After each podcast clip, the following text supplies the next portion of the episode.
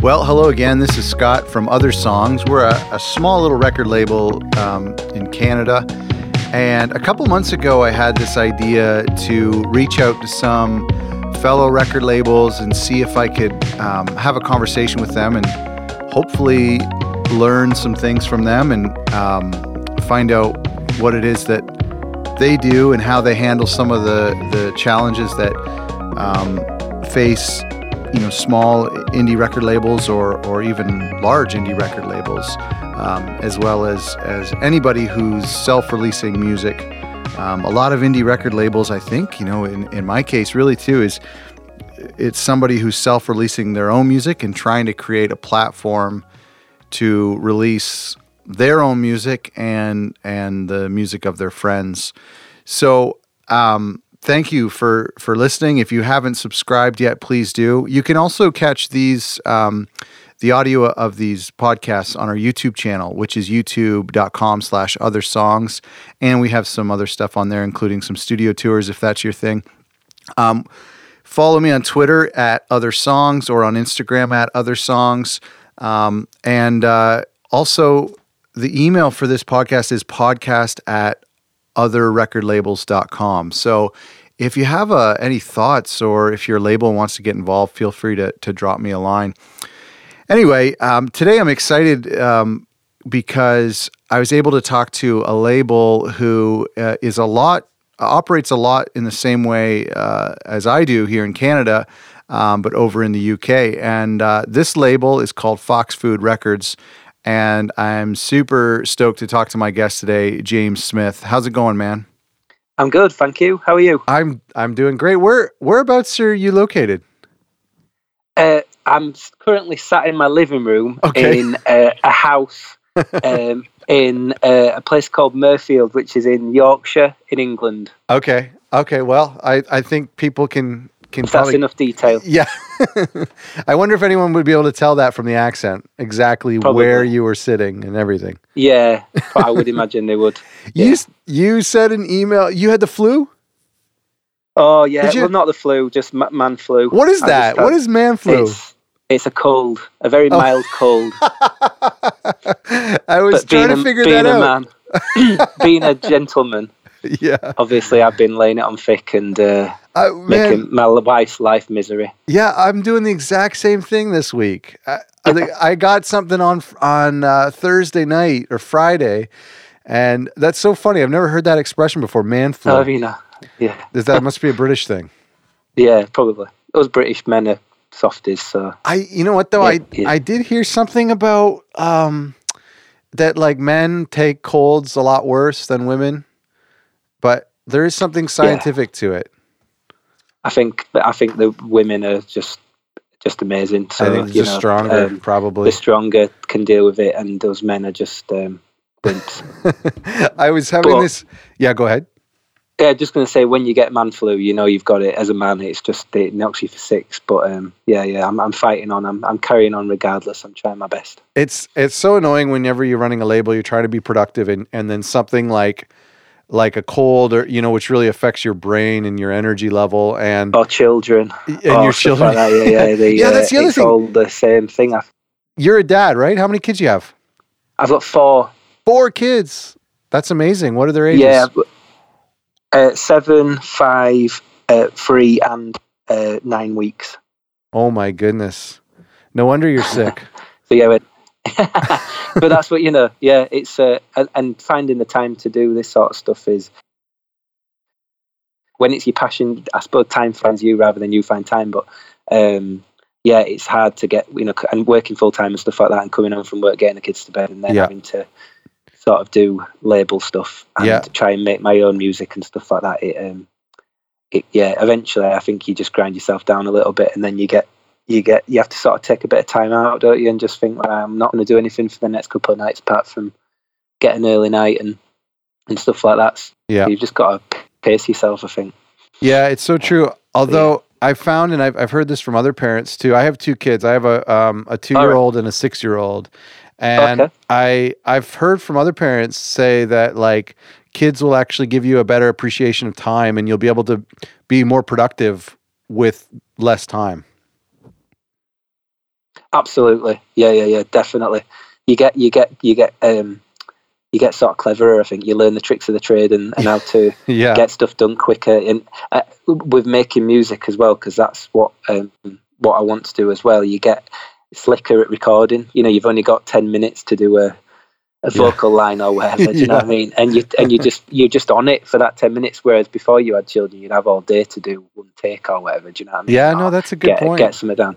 But I think when they concentrate you into thinking, well, I've got twenty minutes now. I Yeah. can get a, a couple of guitar lines down, or I could put a solo down on this, or I could oh, do whatever totally. and you and I think it, it's it is it, it's whether it's good for you know allowing music to breathe and stuff like that and to enjoy it as much as you can and and, and you know allowing time to because the other thing is that if I tend to finish stuff really quickly because it's just like it's done now I- Yeah. I'm- I, can't I need to move on to something else or, or similarly with you know working on other stuff or, or whatever it's kind of like it's finished now I can't spend any more time on it. I haven't got the time to spend on it. So sometimes that's maybe not good for productivity because you're not allowing stuff to, you know, evolve and and uh, age and and and you, and and to improve improve the sound. I think there's a there's a balance to be had. But yeah, definitely, I've got quicker at doing just about everything in my life. I think. Yeah, no, it's true. It is. It's actually, you know, it's a real blessing. I think to kind of be able to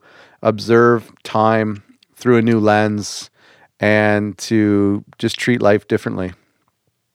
Yeah, yeah, yeah. Before before I had kids, you know, music was my well, obviously my wife and stuff, but um, Mhm. it was the one thing that I wanted to do. Do you know what I mean? And Yeah. and it, it, it, it absorbed so much of my life. But having children, it's it's taken a back seat. But that's the healthy thing. I think it's um, Yeah, definitely. it's it's healthy. I've uh, when you talk, I, I've. Uh, it's amazing, like how much I can get done while I'm filling the bathtub. Yeah, yeah.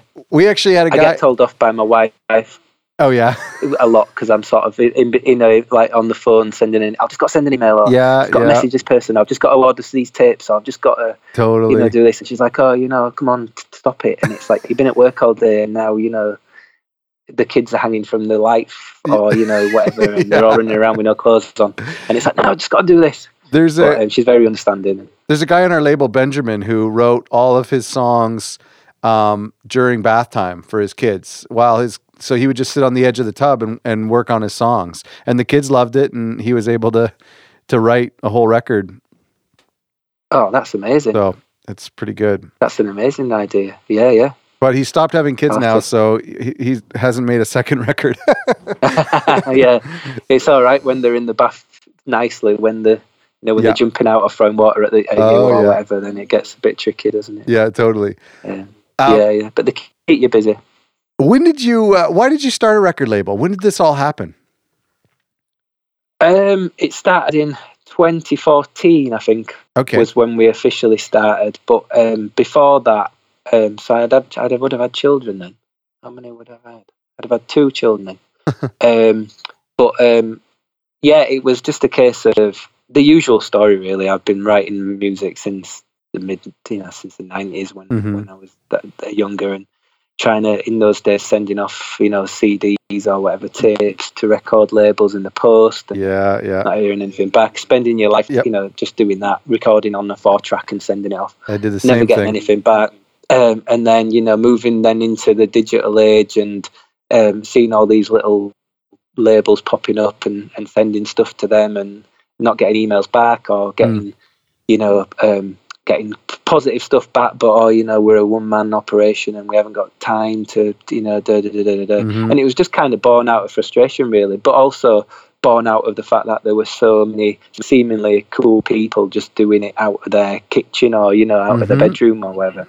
Yeah, And I just thought, you know, not not to swear, but you know, I just thought, F it, I'm just gonna I'm just gonna do it and I'm gonna try it and see how it goes. I've got no experience in rec- in working in a record label. I've got no experience in how the business works per se. I've got no experience whatsoever. But um, if these guys can do it, then why can't I? And that's kind of Yeah. the attitude that I took.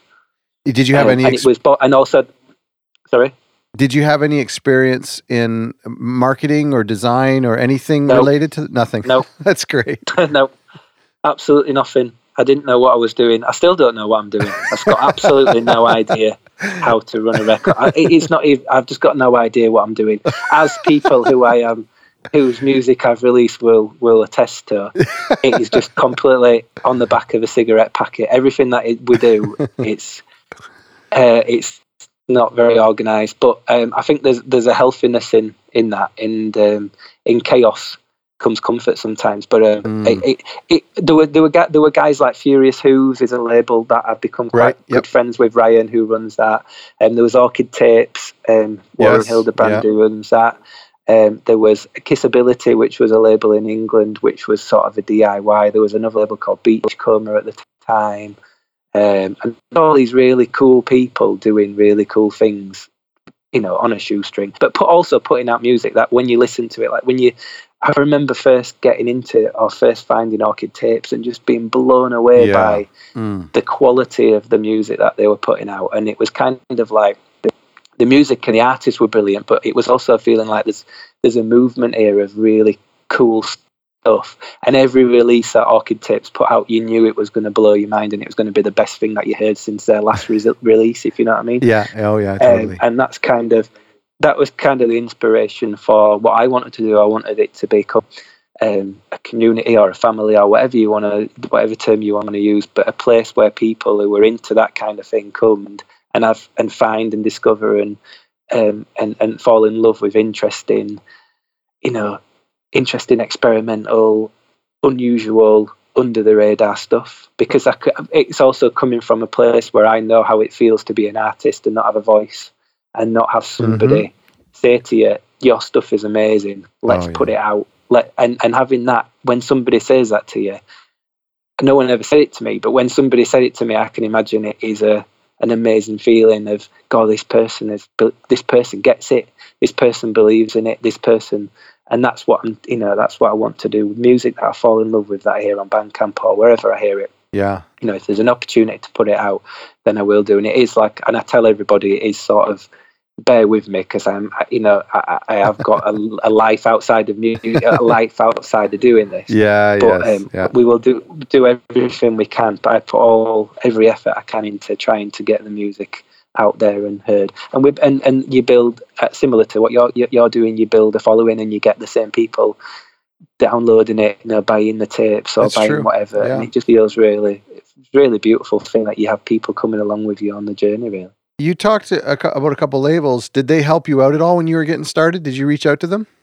Yeah, well, Ryan at Furious Hooves who um, were he was brilliant and he's been still supportive of everything that we do and vice versa because it's just absolutely genuinely wonderful people um, warren has mastered one of my um, one of my releases but and you know we've had a bit of communication um, there's a couple of other people in sort of there's a, a guy called Theo who runs Sports Day Records who who's been always really really mm-hmm. supportive mm-hmm. So yeah, there, uh, there are a lot of people out there. Kate, Kate, a girl called Kate Davis who runs um, Track and Field Records as well. Right. And they haven't put much out recently, but they were they are a really cool label, and she's been really supportive. So again, there's a community of people of, who are running labels who, uh, you know, similar to us, who are who you build a bit of a support network around you, and, and that's really cool as well. That you've, you know, I've, I've come to not, I've, and it's weird in this world that we live in that I've got to become really friends with people but never met them. Yeah. you know what no, I mean? It's all exactly. just been sort of totally. over the over Facebook Messenger or yeah. whatever. But yeah. just talking to them all the time about you know how they're feeling about things and what's going on and what their frustrations are and what they're doing about it. And it's just like a little support network that really helps you, I think, because it can be a sort of lonely place putting music out and not getting the well i totally agree that it deserves and stuff like totally agree and i was so excited to talk to you today james because i was realizing i said this on another interview i was doing but i don't have any friends like none of my friends run record labels you know what i mean? So no. like there's nobody to really talk to about this. Yeah. So so i was really we're a niche, niche yeah group exactly. no and I, I think i mean this is one of the reasons i really wanted to do this was just there there are so many labels that are at the same stage that I am at, um, or or beyond where I am, or or before where I am, and I just, you know, I, I'm sure as it is for you, there's a lot of discouraging moments in this business and and and doing things on your own. And and like you said, I mean, it can be really lonely. And um, especially I mean, even the artists don't really understand what goes into it, and they're kind of expecting you to to do something really great, and there's just a lot of pressure. So, um, yeah, I mean, I think that's great that you were able to to connect with some labels early on. Yeah, yeah, and and I think it's about setting expectations, isn't it? It's um, from an artist point of view. I've never sort of, I would never say, you know, we're gonna get you on NPR Tiny Desk, or do you know what yep, I mean? Or yep. you're gonna be on even on Pitchfork or Stereogum, you know, those sort of websites totally. are yep. out of our reach at the moment. In the future, who knows? But um, I think it's about just saying, you know, I really get the vibe, really understand what you're doing, and I really want to try and help you get your music heard to as many people as possible. But that that we're, we're functioning in a in a um, you know a world which we are at the bottom. Yep. you know we are, we are the we are the slugs at the bottom of the ocean really compared to you know the big big big boys. Not yep. to be derogatory about where oh, me yeah. and other labels. I'm talking yep. completely about myself, but we are at the bottom of a very big ecosystem mm. um, and there's lots of sharks out there and um, actually being at the bottom in the dark just doing what you're doing and, and sometimes the light the odd light shining on you ain't good. always a ain't always a bad place to be that's good yeah i um, agree because as soon as you start rising up the ladder people are ready to try and you know knock you off or whatever or you know what i mean? Yeah yeah. it's um and I, and it's a it, again it's finding a balance because I totally know what you mean when you look around and I think social media completely fuels uh, not just in the music business but from, from every part of life. You know it's the whole thing about oh look at what they're doing or look how perfect their life is or look at their release or look at what they've done or whatever and it becomes unhealthy and it's kind of finding a balance between doing what you're doing loving what you're doing and just building on it gradually, you know, stage mm-hmm. by stage, just trying to build it up and get more followers or whatever, get people, more people involved, but then, you know, not trying to take over the world or whatever. Mm-hmm. It, it's about just finding a balance, I think. But um, I'm not putting it very eloquently. Yeah, no, you're doing great. Let me ask you about the I'm artist. Trying to, I want to ask you a bit about the releases. Yeah, yeah. Do you, you have a do you have a, a sound or a, a, vibe to Fox Food that you you go for? Um, I would say there is a vibe. There is a it's DIY. Yeah. Uh, it's sort of bedroomy pop folk. You know, people recording stuff on the in the in the house or wherever, or you know, it's got to have a certain homemade quality. Um, I would the, the, the key thing to me is when I listen to somebody, if somebody sent me something or if I find something, mm-hmm. it's just if it gets that gets that feeling, and I don't know what that feeling is, yes. but it's something inside you that, that you just you think, God, this is amazing. Yeah, and it gets you going, and yeah. it gets your heart rate going, or it gets your hair stand on the back of your head. It, it's sounding cheesy, but no, no, I know some, something mean. inside you. And, that, and, thinks, and, that's what I was going to. This is it. I was going to ask you: is is is your sound is the sound of the label result of your personal taste? Yeah, absolutely. Yeah, to, to, to a to a huge extent, I think. Yeah. Same sort, you know, the same news that I would make, and the same sort of vibe, um, and an experimental edge. Um, yeah. Um, so yeah, lo-fi, experimental bedroom. You know, from sort of 4K stuff to from like what we did with uh, Dana Gavanski, which is very mm-hmm. sort of heartfelt folk, but you know, beautiful stuff. Um, and then all the way to sort of fan page on the other end of that spectrum, which is sort of freaky, experimental, but uh, absolutely amazing stuff. But just sort of not of this world kind of stuff, but still gets you gets your heart rate going and yeah. gets you excited, and and sort of anything on that sort of spectrum really. From you know, all, you know, indie folk, which is sort of stuff that I do, as Good Good Blood, or you know, more rockier stuff um, like Home Lives, or you know, we've we've we've we've covered quite a few different subgenres of the sort of DIY lo-fi aesthetic, I think. But um, I'm, there's no, I'm not not going to sit here and say I'd never release anything. But yeah. that's the sort of vibe that we go through. Yeah. Do Do you think that it's important for a label to have like a consistent vibe or sound? Um, um, I don't know really. It's uh, I think yeah, in some ways, the people who come to you to listen to music, like I was saying about the Orchid Tapes yeah. thing or whatever, yeah, you kind of knew what you were you were going to get to some extent.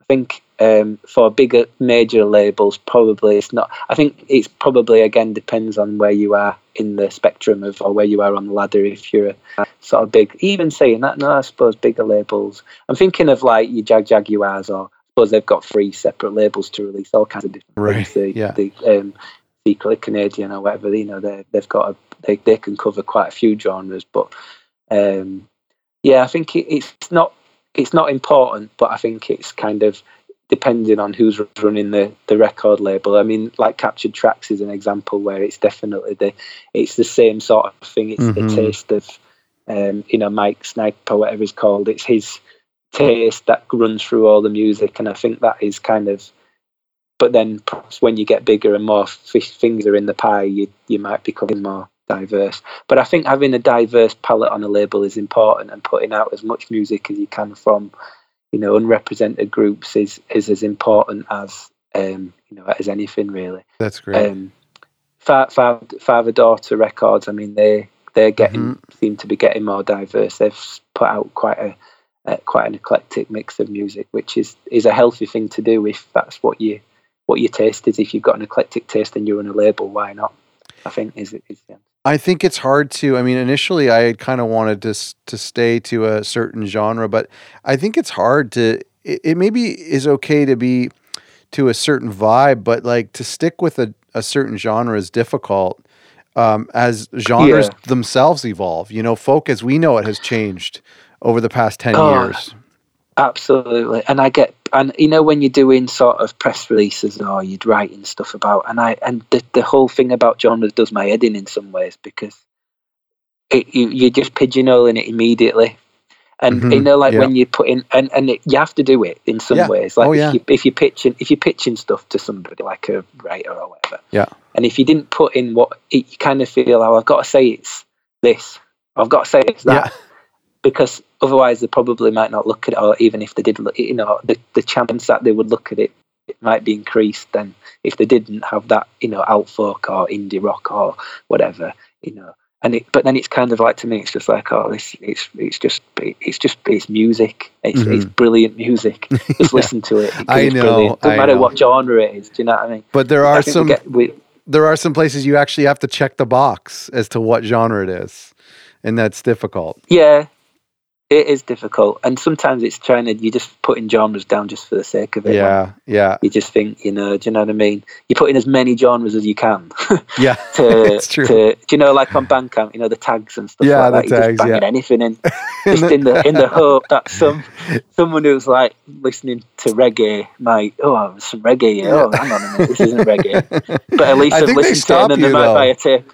They stop you Oh, at like, it? don't they? I think they peak you. I remember. I don't know. I started typing in a bunch, and then they kind of like a little pop up appeared or something. Are This is you? not reggae. Are you good? Good blood? Is that what you go under? Yes. Oh, okay. I didn't Yeah. realize that. I didn't realize that. That's cool. Yeah, for better or worse. Yeah. Well, you know what? We're very alike, I, and a lot of you have a lot of releases on your label from yourself. That's the same with me. yeah. And again, That's I don't know if that's a good thing or a bad thing. well, who cares? um, yeah, it's my it's my label. I can do what I want. But You- um, You have an advantage though because your artist name is not your own name. So when you're pitching people, you can pitch Good Good Blood and you don't have to say it's my record. I don't have that advantage. yeah, I still I still find that very difficult to do. I, I cannot Totally. talk. Maybe it's from I, I can't talk about myself in the third person.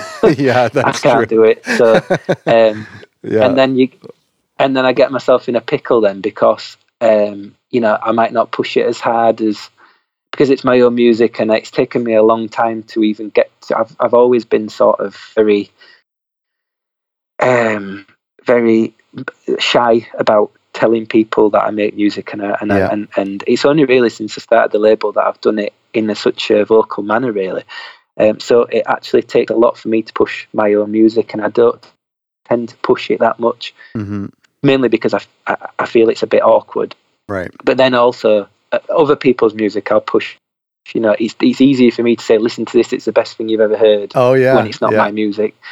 When it's, do you know what I mean? When it's other people's music, because I know it is, and I can I can go on about it for hours. Whereas my own music, I kind of feel like I've got to um, sort of not push it as much Yeah. for whatever reason. But that's not a bad thing. It's just it's it the, the music that I make is more of a um, it's a it's a release. It's an inspiration. It's the creativity that I need to do to be able to function in the world that that I live in. Yeah. Um, and then putting it out and just putting it out is enough for me to to feel like I've done it Mm. and validated it and I've Yeah. made, and I made that and that's fine. But then other people's music, when I'm releasing other people's music, it's kind of like it's more of you know trying to get as many people as possible to listen to. It's a bit of a Yeah. I don't know. How, you, how do you find it with your stuff? Do you find it difficult? Yeah, oh, definitely. I mean, I, I, I email the same people for my release that I do other people's releases, and and uh, it's so awkward to say, you know, our new release is Scott Orr. Like it just, I, I can't say that. So I, I have to say, Yeah, uh, our new release is is my record this time, and uh, yeah, I mean it, it's Right. awkward because you're right. Like I, when I was I promoted a record uh, last the end of last year, John Thumb, and it was this this um, solo artist that I'd been wanting to make a oh, I listened to that. yeah, it's it's super cool. It's beautiful. Uh, Thanks. Beautiful. I, I I was like, Yeah. for me, it was like one of my favorite records. He's one of my favorite songwriters, and I like I pushed that record to people so hard. I was like, please, like, ignore you know all like the conventions of of music. Just please listen to this. Like, this is a an honest troubadour. You know what I mean? Like, and but when you're pushing your own Yeah. music, you're just you can't say that. You can't say this is my best record ever or or anything. You just say here it is. it's tough. Yeah, yeah, yeah. Where do you It find tough, uh, where do you find the artists that you work with? how. Um, I get, uh, for Bandcamp mainly. Yeah. Um, I get people sending me quite a lot as well. Yeah. Um, I've been quite fortunate really that um, I've, that I find people send me stuff and I tend to like it quite a lot. Wow. Um, That's great. Maybe again, that's back to maybe that's back to the aesthetic of, you know, the aesthetic of the label that people, you know, and I've, I've seen stuff on other on other labels' websites. It's like listen listen to before you send us anything. If you want to send us something, um, have a listen to what we've put out before because then you'll get a vibe of what we are all about. And I think Mhm. it's the same sort of thing for us. Um, but yeah, just scout, sort of looking on Bandcamp. I've got a couple of, of friends who'll send me stuff who are in the, who are writers who'll sort of say, "Listen, I just found this. Listen to this." There's a guy called Trev Elkin who um, who's just a, a, a- again become a, a friend. I've never met him, but become a friend again, and he sort of hits me up now and again with stuff and says, oh, "I've listened to this, just found this," and, and he's he knows the vibe that we're going for as well. Nice. So, uh, but yeah, just sort of having a going on to Bandcamp and just flicking through the new and notable, or you know, flicking through the new music on there.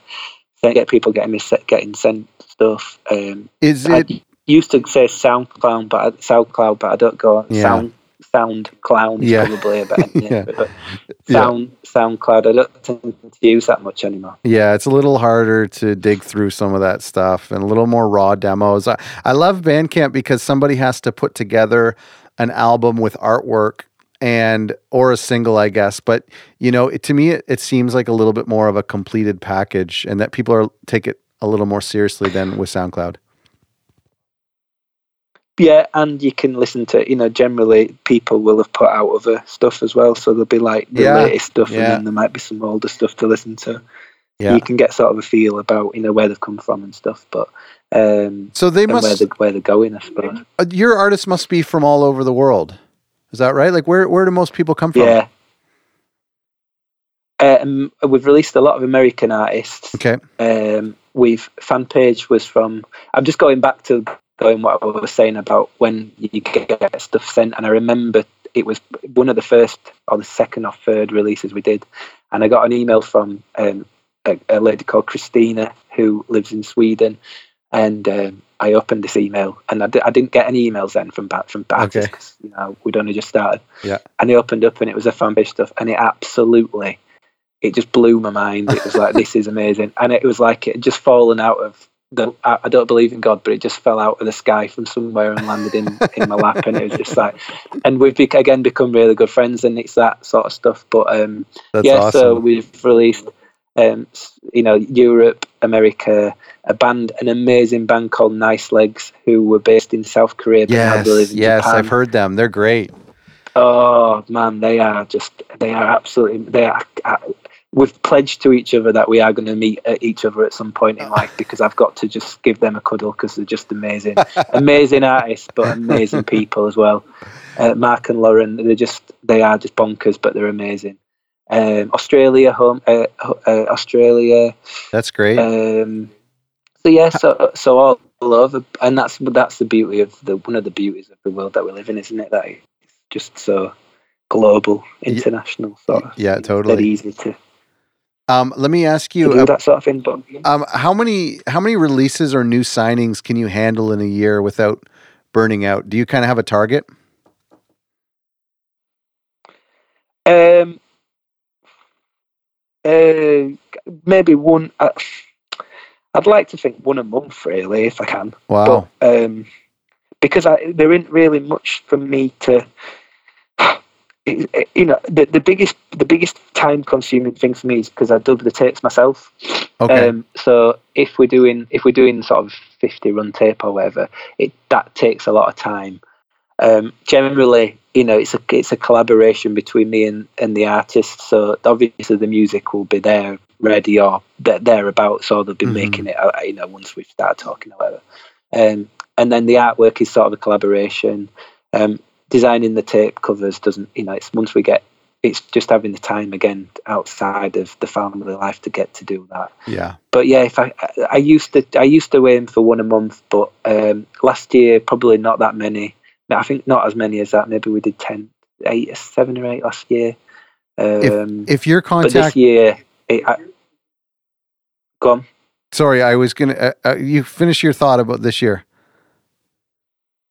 This year, it feels like we're going to be putting out quite a lot. Oh, um, just great. because I've been made yeah, I've been made aware of quite a lot of really amazing music by, by lovely people. So um, we've got quite a bit, and it's all kind of.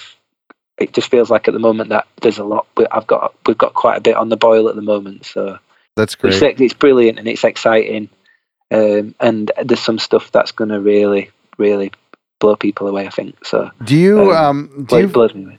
sorry uh, do you feel that um, i'm trying to work with I, i'm realizing um, we do have a bit of a delay here and for the folks at home who are listening i'm realizing that the um, our voices are traveling under the atlantic ocean and then you know going from canada to the uk so um, the delay's not too bad considering that distance it has to travel Right. but Yeah, I, I no, going fine. back to the That's why there's. pro- going back to the releases uh, that you're doing, you know, when you're talking about one a month, do you find that you um, are exhausting your um, your contacts? And you know, I mean, do you get self conscious with how many times you're reaching out to the same blogs, saying, "Here's a new one, here's a new one"? Uh, yeah, definitely.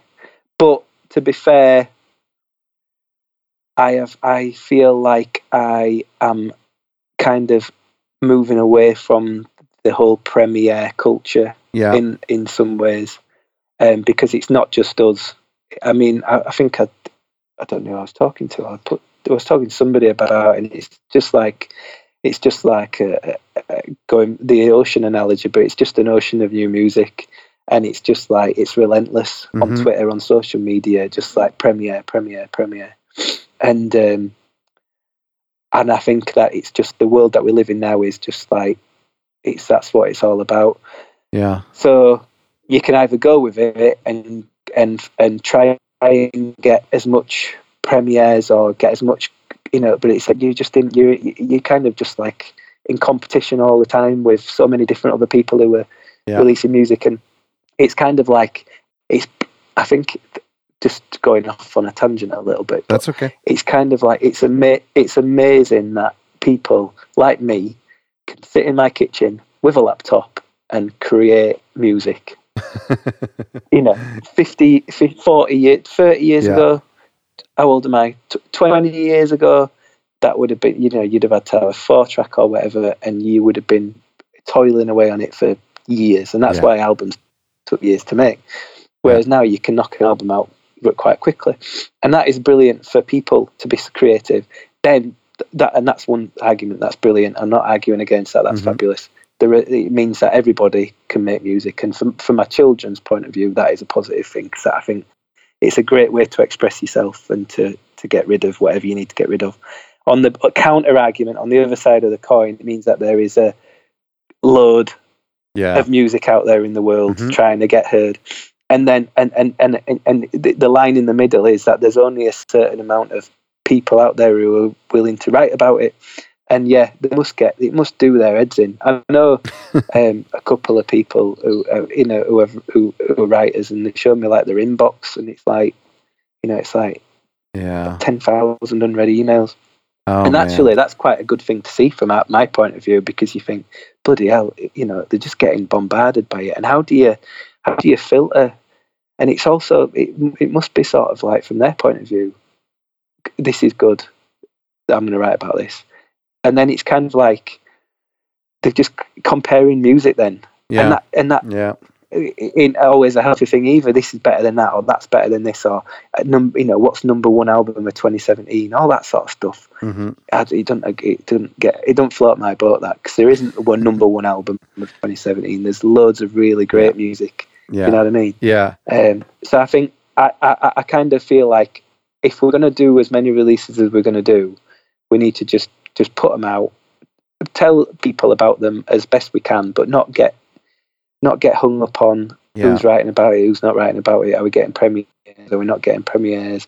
You know, the main thing is getting it out there, and people. It's also around the organicness of people stumbling across an artist and falling in love with them, and list going onto their website and downloading everything that they've done and listening to it. And I think in this world where it's just premiere, premiere, premiere, best Yeah. new band, best new band, best new band. Yeah. I'm hearing a lot of are getting that opportunity to just find stuff.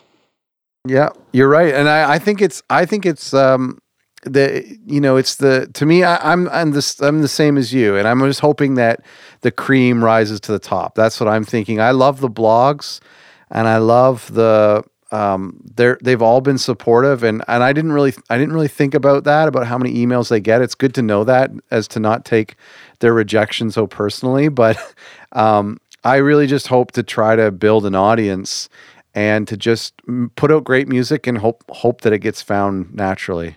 Yeah, and that, and that and, and I'm not dissing. I'm not dissing writers or bloggers. Oh, no, yeah, they do sure. a fantastic job.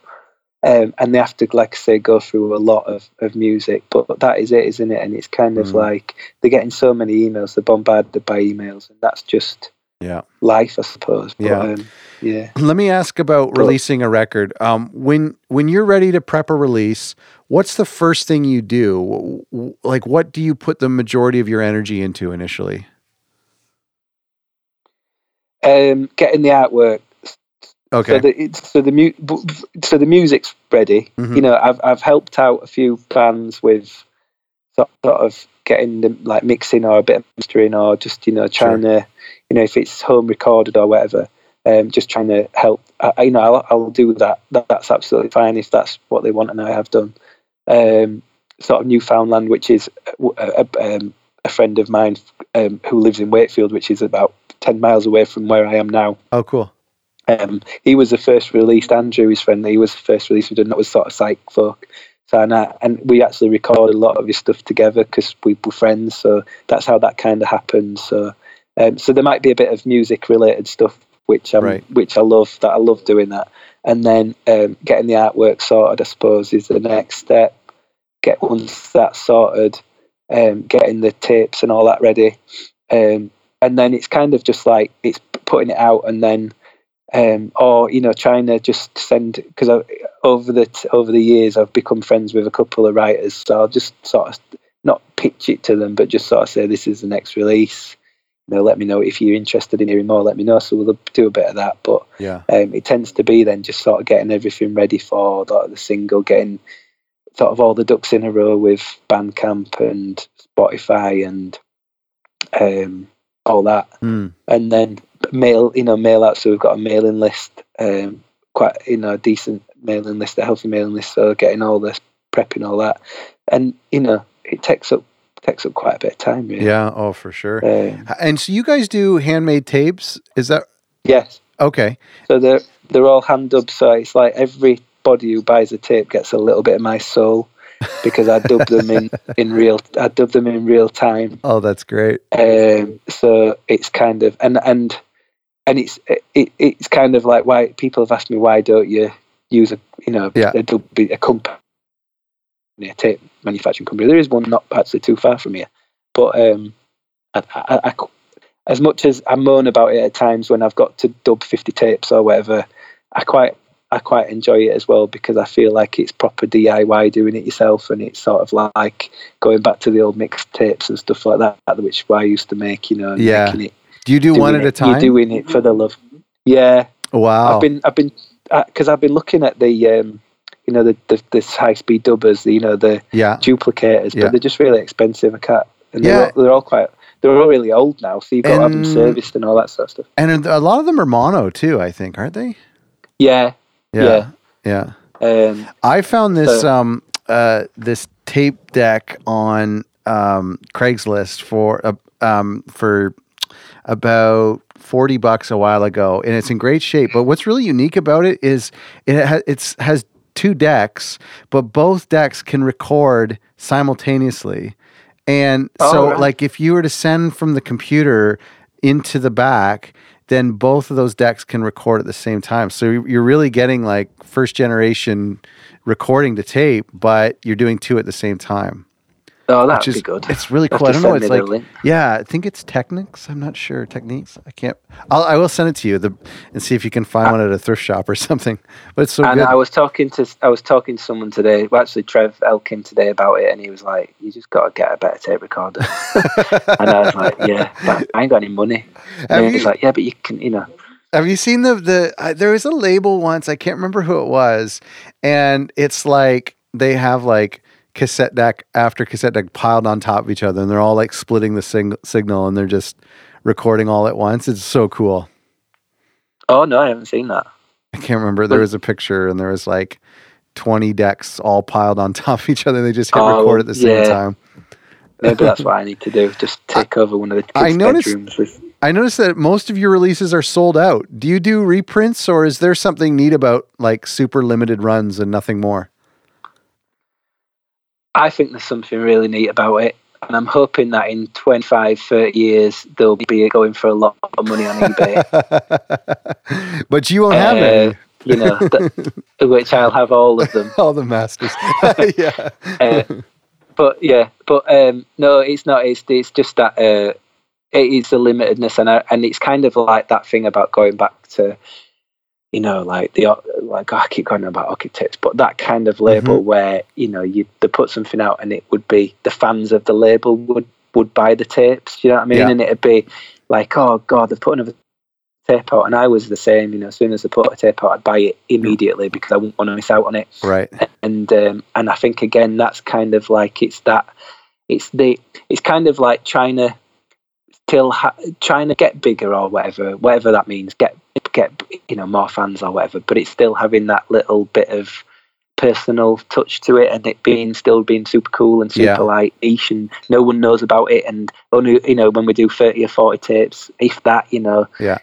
they sell out because there's only 30 or 40 people in the world who know about us and i think that's a really cool thing It is cool. um, Yeah. and uh, and and and dubbing and myself is the same sort of thing it's keeping it that diy ethic that i think I'd, I'd i would hate to you know lose that because that is the essence of what we're trying to do is to try and just try and be be be relevant and Yeah. be interesting and be what be people know you know not people know about us but people get us and love us but it's still an element of god you want to hear this or have you heard this label called Foxfield Records you know mates telling mates and email you know emailing rather than doing a mixtape but emailing links around and Yeah. you know having that Yeah. organicness around it which i think is that's what i'd like to try and keep an element of that so yeah so we only do a small number Well- um, i haven't done any reissues as yet I- um And I think I mean it so- might but if it might piss some people off. Um, I was uh, there was some I would have I would have got, but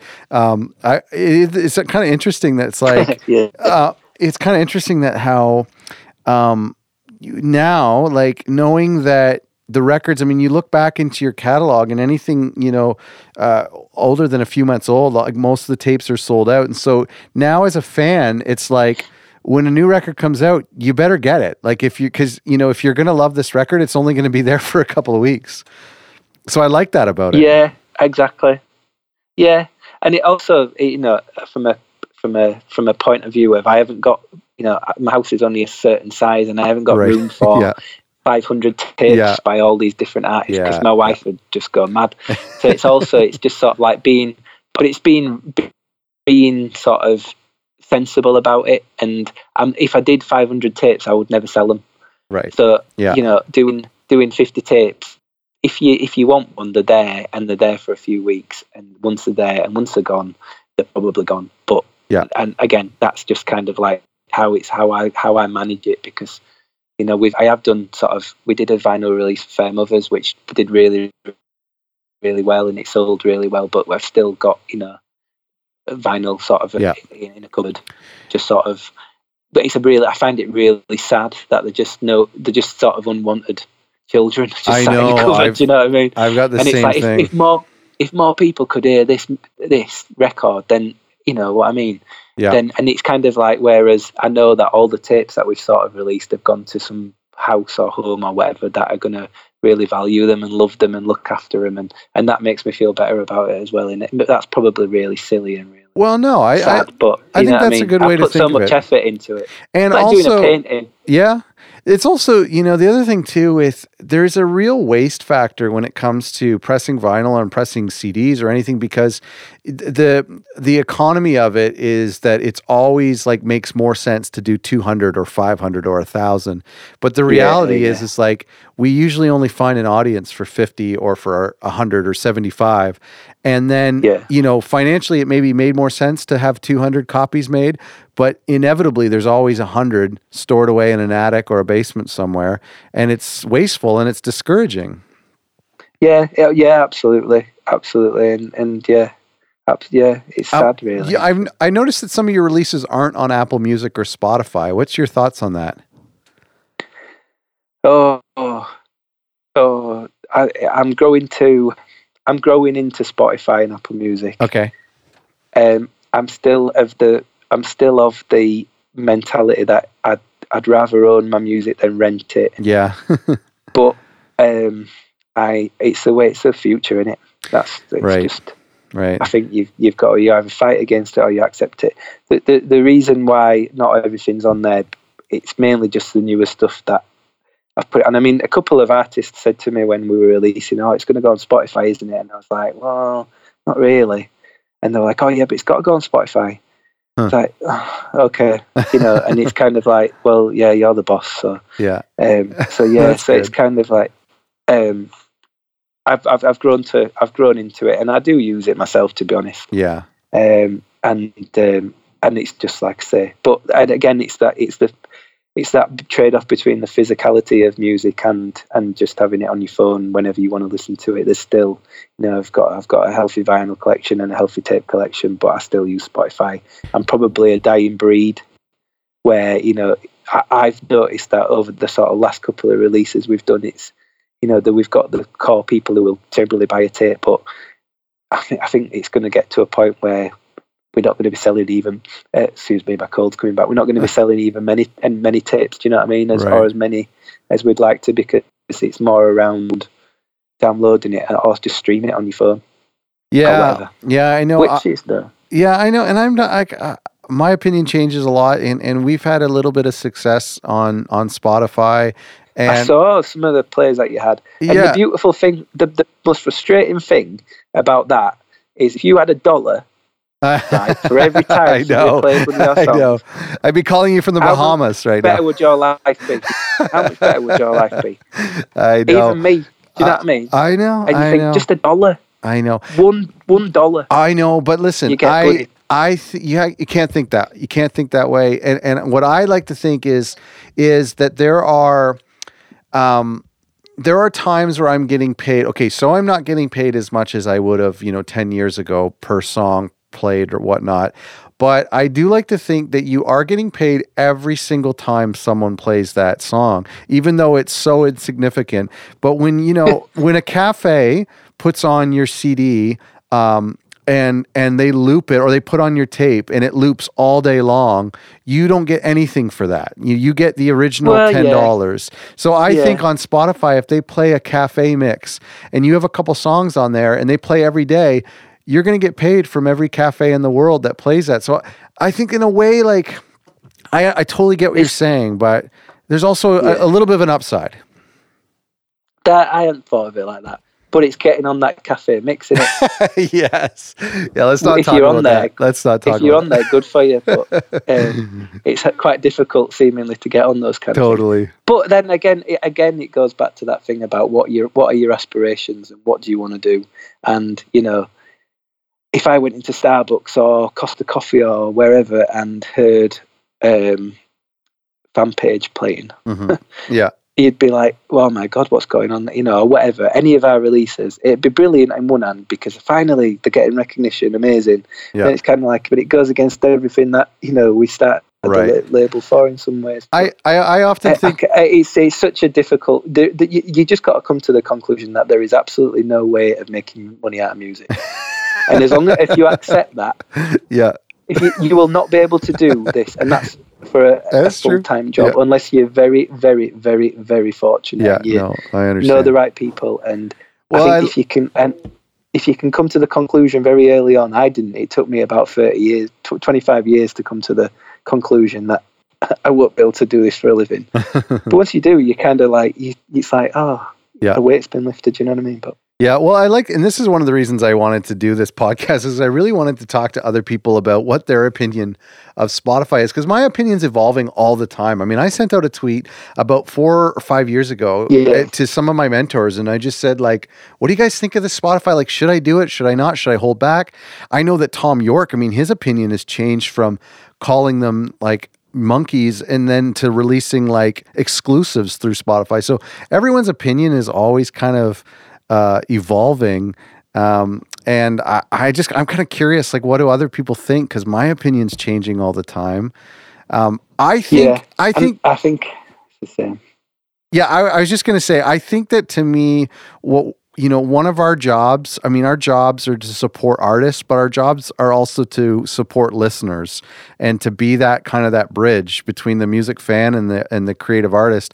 And if listeners find it more convenient to stream on their phone, if if listeners want to buy a really unique tape and listen to it in their bedroom, but then when they're on the train, listen to Spotify, then I, I don't really want to judge that. I want to kind of say, okay, if that's if that's how you want to consume music, then I'll try to be there to support that. You know? Absolutely, yeah. And I think that's you know we've we've uh, sort of our releases they generally have been pay what you want as Yeah. well. So Yeah. you know you can buy it, but the tape you you buy your tape and that's fab. If you want, you know, if you if you're the kind of person like you say who wants to listen to or a record or whatever, sit down and listen to that. That's good. But then you can also have it on your phone because you down you'll get a download Mhm, for yeah. you know for free of that.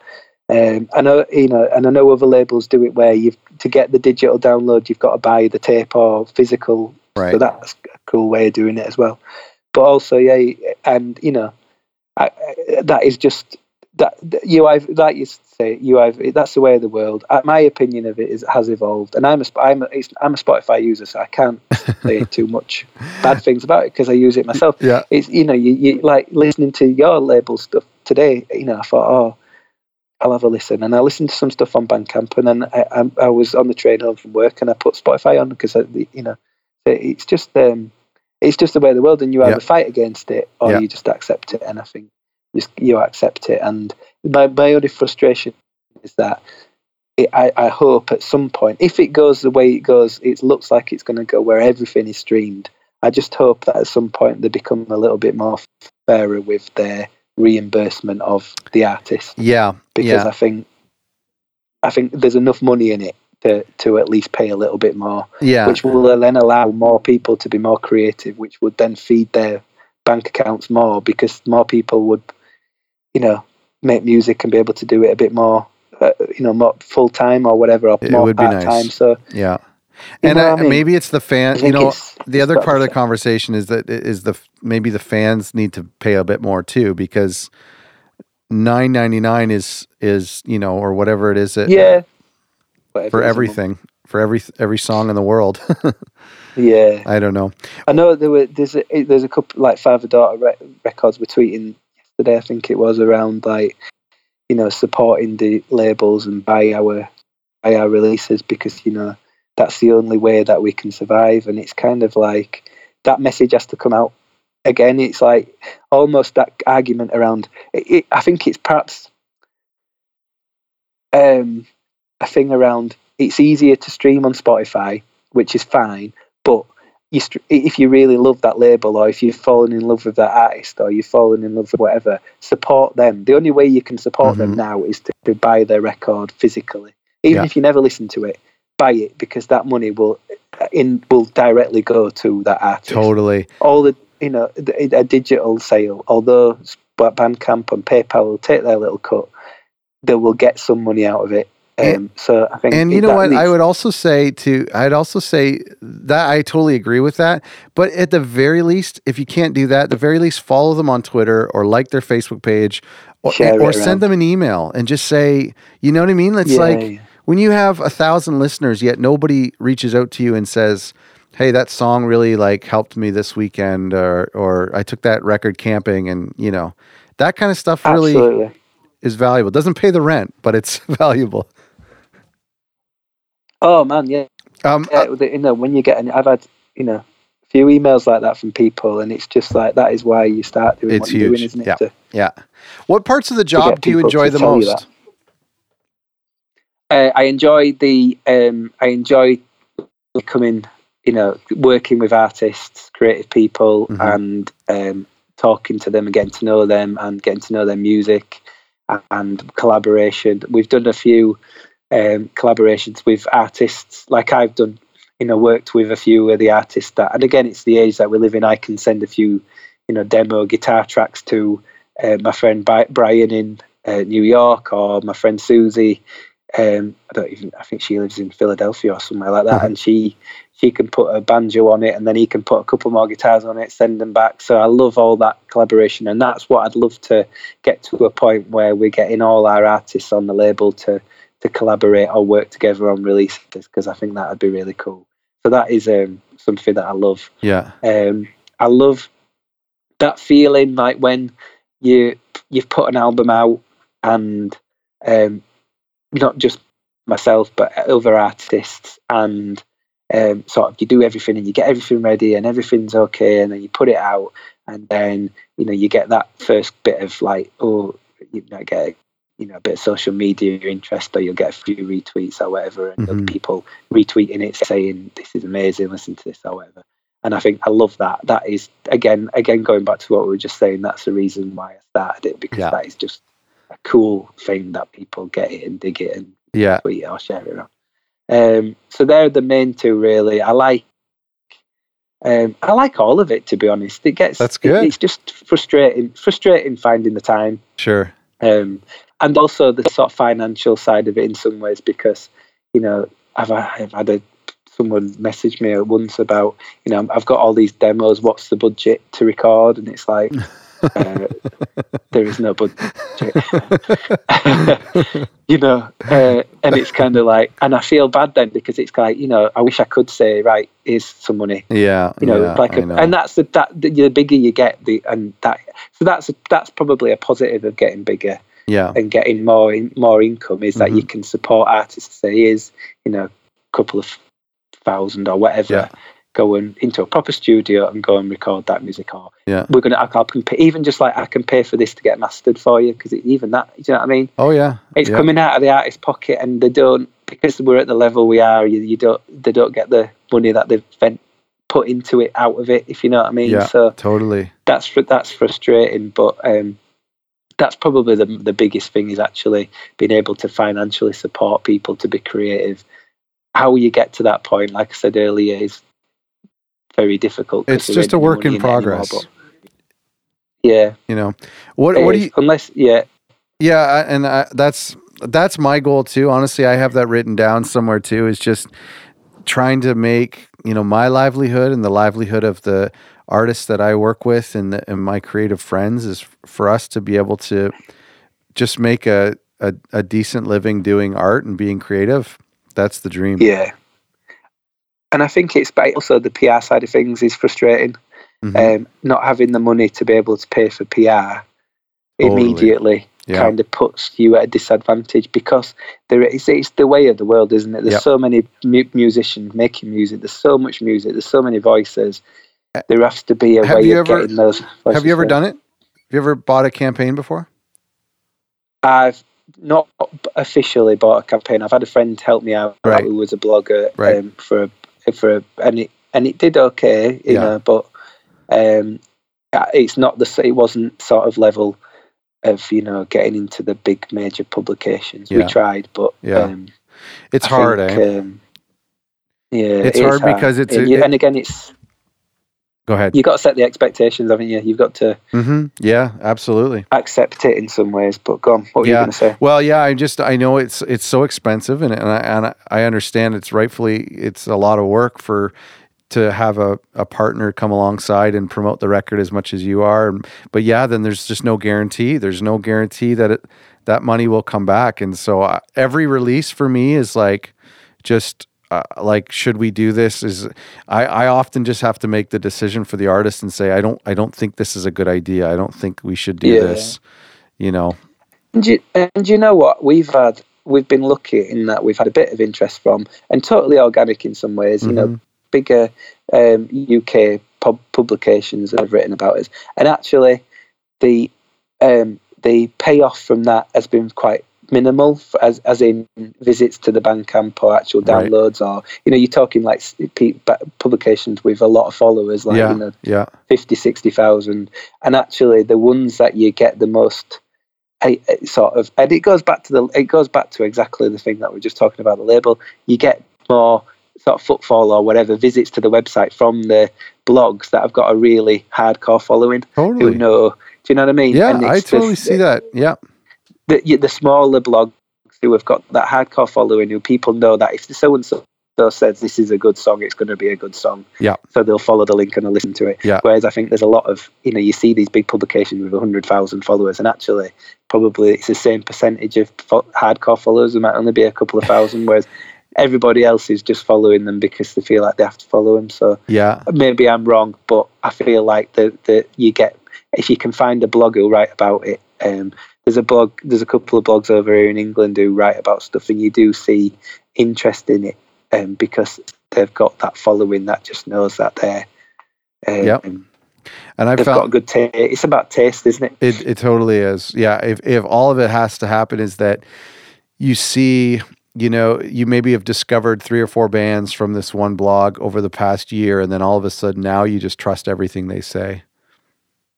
Absolutely, yeah, Yeah. absolutely. And those are, and I, th- yeah, I, I, that's what I'm hoping. I'm hoping to be able to build, you know, sort of like blogs that can respect what we do and and build a relationship and a community there, um, and then hopefully try not to bombard them too much and just send them, you know. Yeah. Um, what is that? What you? So how many? How, how many releases do you put out?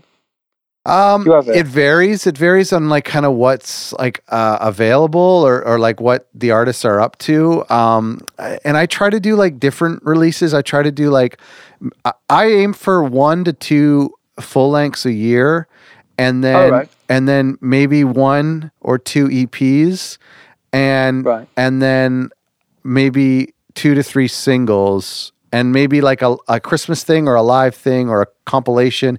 So I try to have like, I would say at least once a quarter. So maybe four times a year to have something really big that we're putting all the effort behind. Right. Um, yeah, but yeah. I record most of the stuff at home here. Like most of our artists, I record. So that All right. that's what kind of puts a huge backlog on things, you know, like making a record takes like a year. Yeah. I would love to do more and I want to kind of do what you're doing a little bit more and finding records that are done that I can get behind. Um, I, I just haven't got into that yet, but I like that. So you, yeah.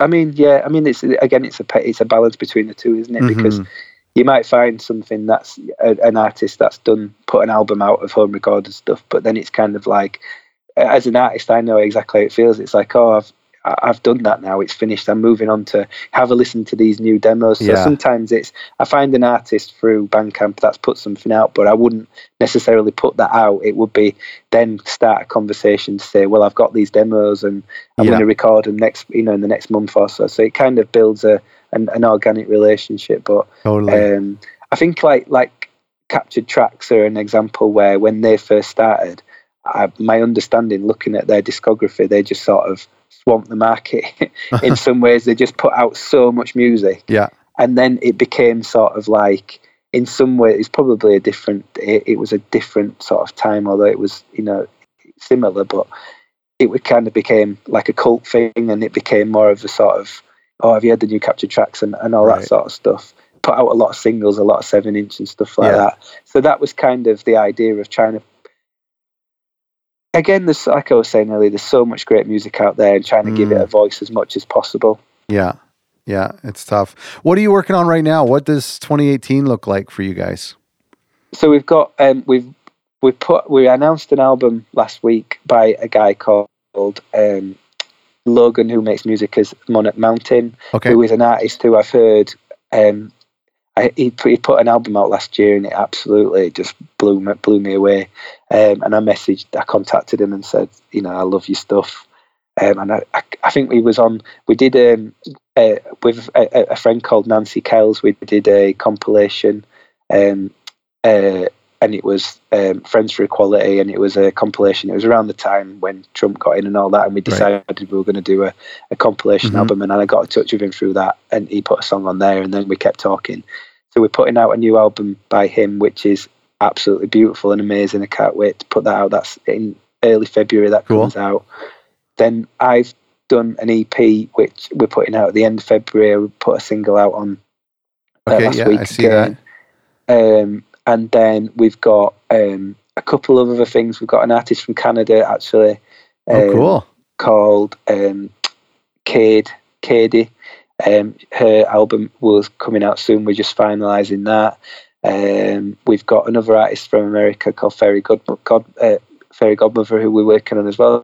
That's been finalised. So we've got quite a Awesome. bit actually. That's good. Um, it's all sort of just sort of falling into place as we move through the next couple of months, really. You need our permission if you want to release any Canadian records. You know, like you have to get our blessing before you steal our artists. Oh, re- well, she was in London. She when she to, to in my defence, Oh. she was in she was in England when she messaged me. She was she was studying in England. But um, yeah, uh, well, Dana Dana Gavanski was um, she lives in uh, t- Toronto now. I think she lives. oh, cool. Um, and uh, yeah, she's moved around, but she's from she, she's lives in Canada. She's moved around quite a bit in Canada. what What's the um, band? Um, Heno Heno. Is that is that how you say it? Yeah. Oh, What's the is- story with them? is- uh, he messaged me um, just after about a year after we'd started. Henry Thompson is called, Okay. and um, he was living in Japan at the time. Um, and he actually he lives in Canada now. I think. Well, the record's called Canada. Yes. And yeah. So we put that out. Um, he just moved there, I think, when he did that. Okay. We put his first. We put another LP out of him before that. Beautiful, Um, beautiful sound. Yeah. Oh, he's like the king of lo-fi. Honestly, he's just. he- He's his bedroom. he- He's, Yeah. he's just some of the stuff. I mean, he's put other stuff out on his own. Actually, um, he did an album um, back end of 2016 Yeah. um, called Piggybacks, I think it's called. It is absolutely amazing. He's such a talented dude, and he's always working on music as well. He's one of those guys who's just I like, love really that. creative. And, I respect that. um, yeah, he's just he's just a, and he's such a he's a lovely guy as well. So yeah, Heno Heno's cool. Um, I really was in. I, I like. I was just kind of plowing through this this past week. I, I Oh, yeah. phased on a pony was really really stood out to me. That was like really up my alley. oh, again, he's he's from New Zealand. Okay. Um, he's he's he's talented. I was He, getting really um, frustrated yeah, that your tapes were sold out. When I, so I was like, I was Yeah. like, please don't let this one be Sorry. sold out. maybe I, maybe I can get you to do a one off for me Well, yeah, for, for a price. for a price. for a price. Yeah. Uh, but yeah, I mean, again, that was I, I can remember. I can remember finding Phased on a Pony on um, Bandcamp one Sunday morning, hungover, um, just sort of flicking through on, you know, trying to find something that but didn't give me a headache. Yeah. And um, and and I heard just a couple of notes of that, and it was just like, like what is this? Yeah. And then um, and just message just out of the blue, just completely uh, just messaged messaged the guy, and uh, and what what it was it was the same with um, it was the same with. Uh, Oh Rose, who was the second release that we did, Okay. and that got quite a lot of attention.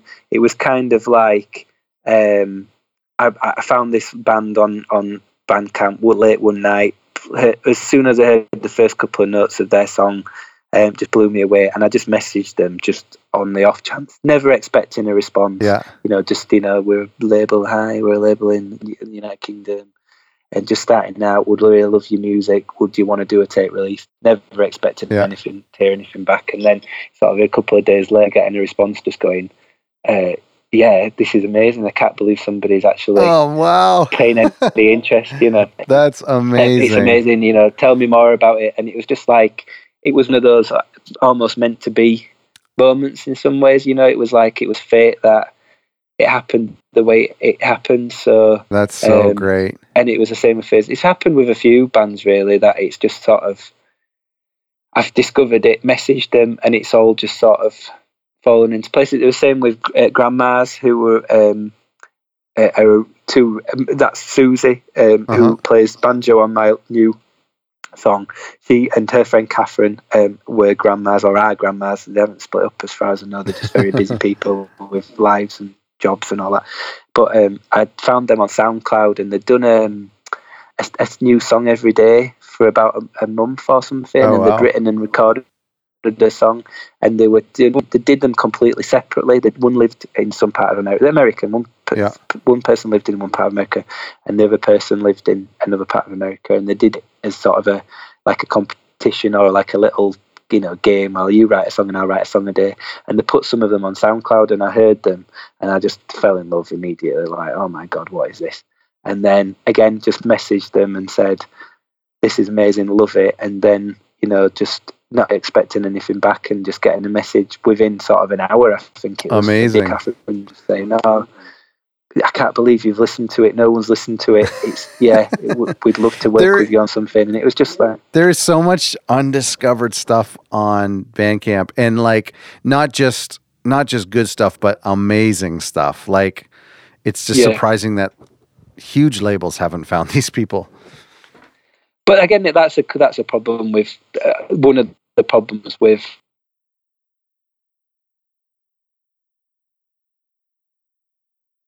there's only so many almost like digging around in in the crate Yeah, uh, uh, you know your local record store in some it's a digital way of doing that you're just sort of digging through and you're picking up a like what I'd do is I'd always sort of pick up a cover and go god that cover's interesting you know like on a physical record yeah, yeah. like what the hell is this Oh record? yeah, I've done that. and it's the same Yeah. on Bandcamp. You sort of you sort of flicking through, you're moving through Bandcamp, and just the cover will get your attention. You go, oh, Yep. well, that's what's that, and then you press play, and then the music will blow your mind as well. Oh, I love Um, that. so it's that sort of thing. It's it's the same thing, Yeah. but um, yeah. So um, so yeah, Phased on a Pony, Pete McCall from New Zealand, a legend. He plays in another band, and I forget the name, but he's he's quite he's signed to a he's signed to Dead Oceans, I think. So he does a lot of oh, touring. okay, cool. Um, so he doesn't get much chance to do. I forget. Oh, what's his name? The guy he plays guitar for him, and uh, he gets so he's on tour all the time. So he doesn't get much chance to do recording, and that's why it's been quite sporadic. We did a single last year, I think, early last year, um, called "Do You" an Ideal Hand, I think it was called. But um, yeah, yeah. yeah, he, he, he's- he, he is working on stuff, but Oh, it's great. just that because he's on tour, he he, uh, he don't get a chance to record really. But Um, I want to give I, before we wrap up. I want to give people some some addresses here. So your Bandcamp is foxfoodrecords.bandcamp.com, and Yeah. Facebook is facebook.com slash foxfoodrecords. Can you Yeah. tell me? Um, I, before uh, there's something I wanted to ask you at the beginning. There's a, a funny story that I read online about your name. Can you tell us that story? what about Fox Food? Where it came from? Yeah. Uh, so yeah, so I decided I was going to do a record label and I'll do something and needed a name, and I'm not very good at that sort of thing. So um, I was driving. We've got friends who live down south um, in England. It's about three hour drive. It's my wife's Yeah. sister, and um, we were driving down. There's a road in England called the A1, which basically is just a long road, It goes from like Scotland to London. And we drive down that road, and we're driving down, and we're just, you know, as you do, you start chatting and looking out the window. And there was this building, and on top of the building, in big bright letters, was Fox Food. Two separate words, Fox Food. Did they And sell just like- fox food? Well, that's what the question was for the rest of the journey. what the hell is Fox Food? Do you and, feed? uh, and do you this- feed foxes in in the UK? Is that something you do? No, no. Oh, That is just it's the it was just like the two weirdest words together that I'd ever seen. So it stuck in my mind, you see, and Yeah. I was like, and then it sort of like at some point it popped in my head like Fox Food, Fox Food Records. Oh, it sounds all right. It'll do kind of attitude because I've got sick of trying to come up with an name. Yeah. It's fine. And yeah, and then but then since then, get this, I have never seen that building since, and we've been down. We must have been down that road a hundred times, and I have not seen that building. And I, it, whether it was just you were dreaming at the wheel. I was dreaming at the wheel, or I'd fallen asleep, or I was drunk, or whatever. But uh, it, it's just bonkers, and that to me, that is just like that. That is that. That is amazing. That is that. That happened really because it was just again. It's Yeah. all part of all this. Part of this journey is all about. I think it's all about fate. Yeah, It's all about being in the right place at the right time, and that was. I mean, it, what is in a name is is part of the. You know, Yeah. people have said to me, that what is in a name as long as what you put out is good. But yeah, that's the story behind that's the a name. great story. And yeah, so, uh, I love that's it. why it's called Fox Food. But the, at Fox Food, and that's kind of where the rabbit logo comes from, Right. because Fox. I Ah, presume the food of a fox is a rabbit. You see, so that's because I was thinking that same question. Yeah. What the heck is fox? What is fox food? Yeah, What is yeah, the food of a fox? I And then I thought, oh, it'll be a rabbit. they're kind of like they would be considered like pests around here. Like if we What foxes? yeah, yeah. They're like You don't see. you You can see many of. you can hunt many- them here in Canada. You can kill them without any like repercussions at all. Like they're they're considered like a ah, nuisance that's not and good. dangerous. But I so nobody is nobody's to to yeah. I think they're pretty. Dan- I mean, maybe I'm confusing with coyotes. Actually, you know what? I'm confusing with coyotes. So let's completely. You can't you can't kill a fox. Let me just. I don't think that's true. I think I was confusing them with coyotes. No, I mean we have foxes In here, but- England, in yeah. Yeah, in England, you don't. They, they, they, they're quite domesticated now, so they come into your gardens and all that sort of stuff. Oh, okay. Um, you know, like the bins and stuff like that. But you're quite, they're quite a nice thing to see because you don't see many of Yes, yes. them now. I'm- Um, I- and you only tend to see them like when you're walking home from the from the night, you know, from the pub at right, right. one yeah, a.m. right. They're, And then you're like, you're drunk, and you're like, did I just see a fox or am I drunk? uh, but you tend to see them then, really. yeah. That's such and a, it's a nice thing for me to see because you know, it reminds you to keep going. It, yeah, it's still yeah. But yeah, so um, but That's yeah, great. Hey, listen, man, thanks so much for taking the time to do this um, and and sending your voice across the ocean and and it's been a pleasure to talk to you. It's been so much oh, fun. absolutely. I've really enjoyed it. Thank you so much for having me on and, and messaging me and all that. It's been uh, it's been a pleasure. Uh, I I um I was so so pumped to talk to you today. Uh, There's um I've been following you for a little while now, and and uh, I just love the way you do things. I love the way you encourage other artists and other labels, and and uh, you got a great uh, way of doing things. I love it. Oh, thank you, Scott. That's really kind. Thank you. And thanks everyone for listening. What a great guy. What a great accent. Um, make sure you subscribe via Apple Podcasts or however you listen to this podcast. Share it with a friend um, and uh, reach out. I'd love to hear from you. You can find more from Fox Food um, through their website, which is foxfoodrecords.bandcamp.com. And you can find uh, James on Twitter at Fox Food Records. Thanks for listening.